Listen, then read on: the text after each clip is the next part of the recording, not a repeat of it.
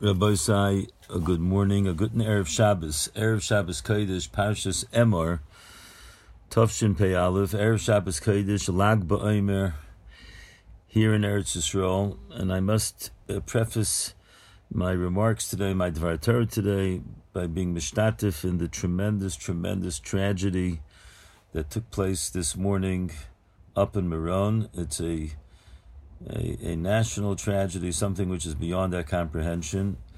And our words at our Divrei Torah and Chizuk and our Tefillos are together with the injured and the wounded, that Hashem should send them Refuah Shleima. And particularly, we are davening with all of our hearts that a 13-year-old boy who is the son of a neighbor of ours in Harnov, Eliezer Yitzchak ben Shoshana Koltai, who is now missing, and we're davening that Hashem should have Rachmanis, and he should be found, and he should be returned to his family. Our own grandchildren were there last night, two of our older grandchildren, Yonah and Shimshi Liff, and Baruch Hashem, Hashem watched over them, and they are fine, they are home. But we know that this is a tragic event beyond comprehension, and I don't want to belabor the point, except that there's no question that if we look at the parsha, the beginning of this week's parsha, we can connect ourselves to it by taking a look and seeing what the pasuk, first pasuk says, "Vayomer Hashem Moshe Emor LaKohanim, should tell the Kohanim Bnei Aaron V'amart Aleim LeNefesh Lo Yitama Ba'amav." The halacha is that the Kohanim Gedolim are not allowed to be metame to people who passed away, except for the Kohen has certain halachas and a Kohen Gadol has different halachas. But Rashi points out that it's dafka lo yitama ba'amav, ba'od shameis b'toch amav. When he's a member of the kehila, yotza meis mitzvah. But if it's a meis mitzvah, that means someone, there aren't any kovrim, there aren't any member, aren't any family members to bury him. So then, even the Kohen Gadol is obligated to stop his avodah and to go out. And this shows us a tremendous understanding that a Jewish neshama, no matter what level a person is on, but a Jewish neshama is of the highest value and deserves to get the respect and the kavod brought to burial. And the Kohen Gadol would leave his avodah, the lefnai lefnim, in order to do the greater avodah, which is to give kavod and to give respect to the deceased that doesn't have anyone else to bury him. And I reminded myself of a story that Rabbi Sol Salanter, when he was in a certain shtetl, a town, and he heard two members of the Chevra Kadisha, each one was saying to each other, "You bury him, you bury him." And it seems they were discussing a poor person who did not have any money to pay for his burial, and therefore all of the expenses and all of the time and effort would not be paid by the family or by the kupas ha'ir, and therefore each one was flinging the responsibility onto a different member of the Chevra Kadisha. Again, and I'm not judging anybody, but Rabbi Sol Salanter immediately, he stopped everything that was doing, and he quickly went out, and he himself went and buried the person. He wanted to show the concept of a meis mitzvah. You don't fool around with the inyan of a meis mitzvah. Rabbi Sai, I would like to say over a Dvar Torah, it should be a chizuk for all of us, and we'll also try to tie in to the Yontif of Lag BaOmer as best as we can. The vart which we are fond of saying over on this particular pasuk of Vayomer Hashem al Moshe, so it speaks about Amira, and then it says Va'amarta Aleim. And the first Rashi points out, what's the double language? Emor, and then it says again Va'amarta, we're speaking to the Kohanim. So Rashi says, Emor Va'amarta Lahazir Gedolim Alaktanim. Oh, there's a particular halacha that not only is the Kohen, or the Kohen Gadol mechuyev in the halachas of Tumas HaMeis, but he has to influence, he has to educate his children that they should also not do it. The inyan of chinuch, lahazir gedolim al ktanim. And the question is, l'chor, we know the halacha of lahazir gedolim al ktanim is the inyan of chinuch, that you have to stop a cotton from doing aveirus. That's an inyan which we find throughout the entire Torah, not only by the halachas of Kohanim. So why is Rashi pointing out over here, specifically by the inyan of Kohuna? So I brought down a teretz that it could be, that some say, that since the whole level of the kedusha of a kohen is a milo, which we find by kohanim. You might have thought to say that just like we found in last week's parasha, in Kedoshim Tiyu, there's a special halacha that Klal Yisrael should try their utmost to be on a high level. Like Rashi says in last week's parasha, Kaddish Atzma B'mutalach. Be Makadosh yourself, not to be a glutton, not to be a person that runs after tithes. So you might have thought that that is a milah. It's a special level. It's like a mitzvah chavivus that a person gets if he lives on such a high level. That's a mitzvah which we find by Kedoshim Tiyu. You might have thought to say the same thing applies to the Kohanim. When it says by the Kohanim have a special level of Kedusha, you might have thought it's only a Mila. So perhaps for a Mila, maybe that's not something which you're obligated to teach your children. Maybe you're only obligated to teach your children the basics. But Kamash B'lan doesn't know that in the laws of a Kohen, the Kohen's Kedusha is an integral part of his lifestyle, because he's the Eved Hashem, he's the one that is the Shliach of Klal Yisrael, specifically the Kohen Gadol. He is the Manig for Klal Yisrael, and therefore he has to influence his children that they should also follow in the same path. And the truth is, this is really a lesson not only for Kohanim, but it's for every single one of us. How do we influence our children to follow in the pathway of the Torah? My Rebbe, Rav Moshe Feinstein, always used to say that this is the pshat in the pasuk Emor v'Amarta. It means you don't walk around with a big stick. You go with a soft stick. A soft stick means you don't have to say anything. How you live your life, that's going to influence your children. If your children see that by you, the Torah is something which is geshmak, and it's worthwhile, and you love it, then automatically they themselves are going to love it. If they see by you that it's a difficult lifestyle to live, then they themselves are not necessarily going to want to be influenced to keep it. And therefore, that's the pshat. The pasuk says, Emor, a lashon of Amira, which is always a lashon of Raka, soft.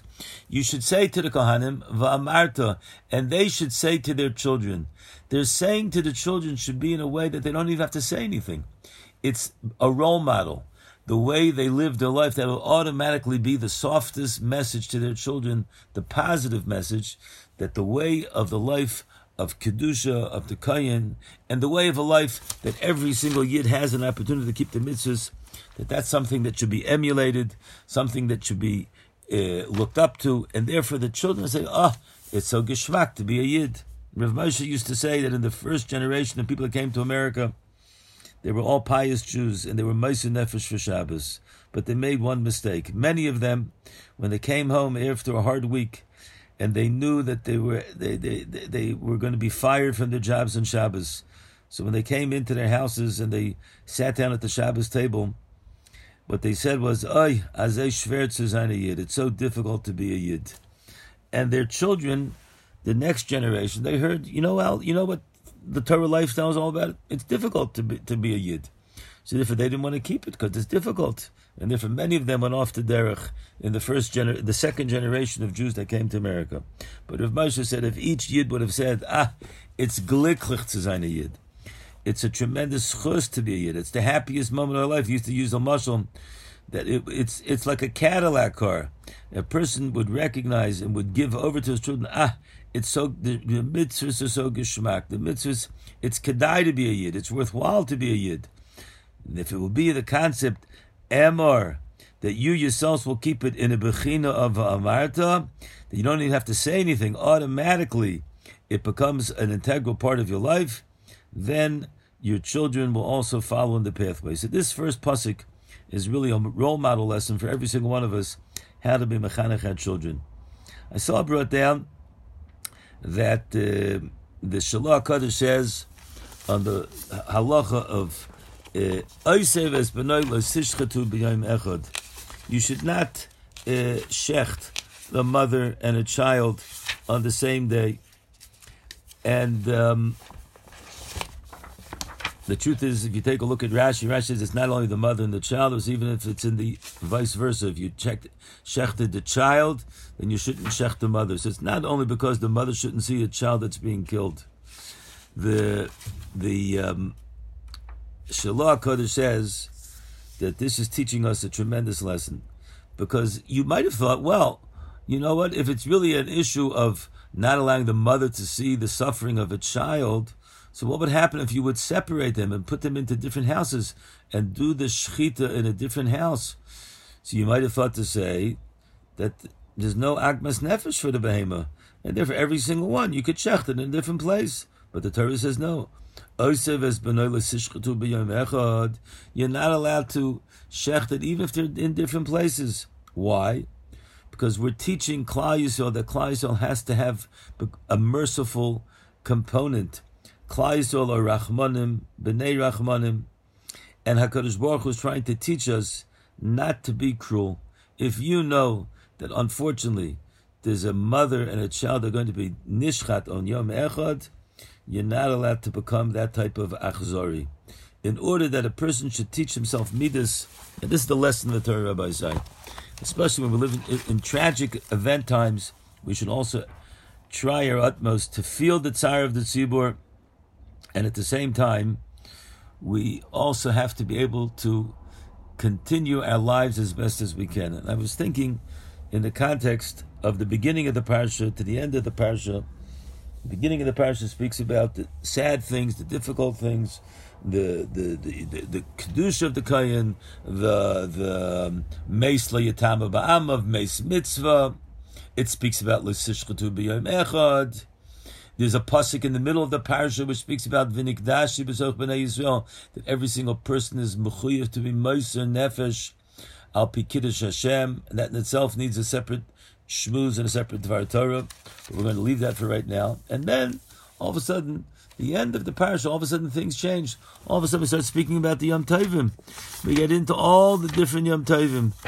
It's like such a disparity of change in like the weather. We started out by speaking about sad things, and all of a sudden we go, Eileh Moadei Hashem, right? These are the Moadim. We speak about the different Moadim, Sukkos and Pesach and Shavuos and Yom Kippur and Rosh Hashanah. So I think it's a lesson for all of us. I want to illustrate this with a ma'aseh I saw this morning, that the Talmidim of the Mir Yeshiva in Shanghai, they themselves were saved from the Holocaust.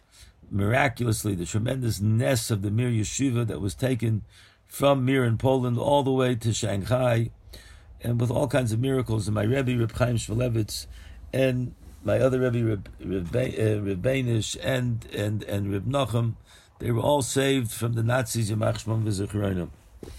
And the Mashgiach in those days was the Mashgiach Reb Chatzkel Levenstein, all kinds of miracles which are said about him. There were two Talmidim in the Yeshiva, in the Mir in those days, and they had found out the news of the tremendous loss in the Holocaust, and they were despondent, they needed chizuk, and decided that we're going to get chizuk by going to speak to the Mashgiach Reb Chatzkel.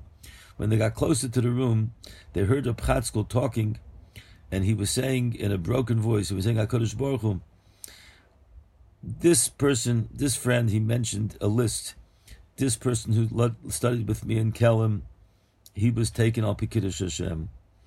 And this one was taken up against him. He had a whole list, all of his friends, and he said, Ribbono Shel Olam, am I any less than them that I was not zoche to be mekadosh your name in this world? There must be the reason why I was taken and I was left is because, HaKadosh Baruch Hu, you gave me a tafkid, you gave me a purpose, and I have to fulfill that purpose. We know Reb Chatzkel was the one that led the Mir Yeshiva, eventually came to Eretz Yisrael, he became the Mashgiach in Panovich, and he influenced so many and so many others. When the two Talmidim heard this, they said they realized that was the nechama that they needed. HaKadosh Baruch Hu, he decides who's fit, unfortunately, to be taken al pi kiddush Hashem, and that's a cheshbon only the Ribono Shel Olam knows. But HaKadosh Baruch Hu leaves over other people, and they have to recognize that they have a tafkid to live a life and to be mekadosh Shem Shemayim, by living a life which is true to HaKadosh Baruch Hu. It could be, this is the message of the Parsha Zemar. Beginning of the Parsha, it speaks about L'nefesh L'yitam Ba'amav. It speaks about Meis Mitzvah. It speaks about difficult things and learning what it is to have good midas. But then we have to enter into Yontif. We have to realize the Shabbos is coming, the Yontif is coming. We have to try to elevate ourselves. We have to try our best to strengthen ourselves. Everything that we spoke today should be a schus for the niftarim. It should be a schus for those that need a refuas. It should be a schus for a young child that needs to be found. And we hope and we pray and we daven that he should be brought back to his family and to his parents. Eliezer Yitzchak ben Shoshana.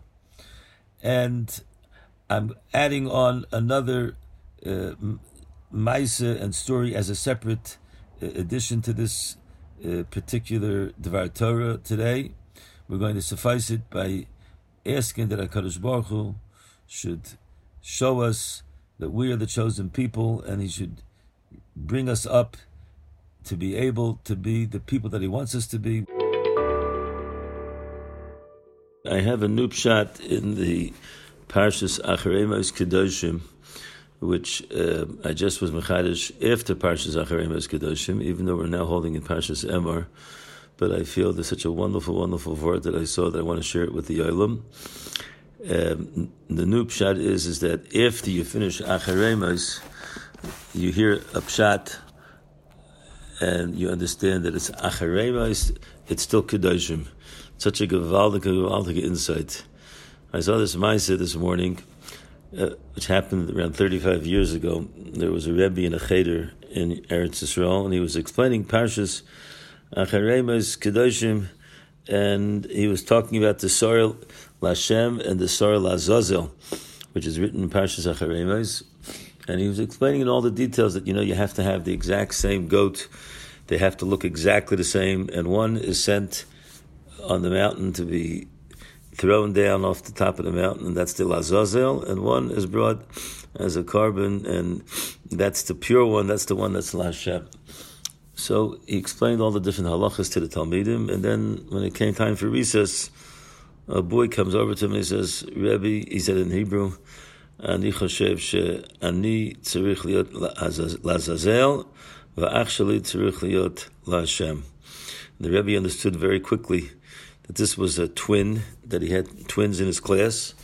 And this young boy felt that his brother was so good and was so solid in learning, and he himself was like really, really not able to keep up with the class.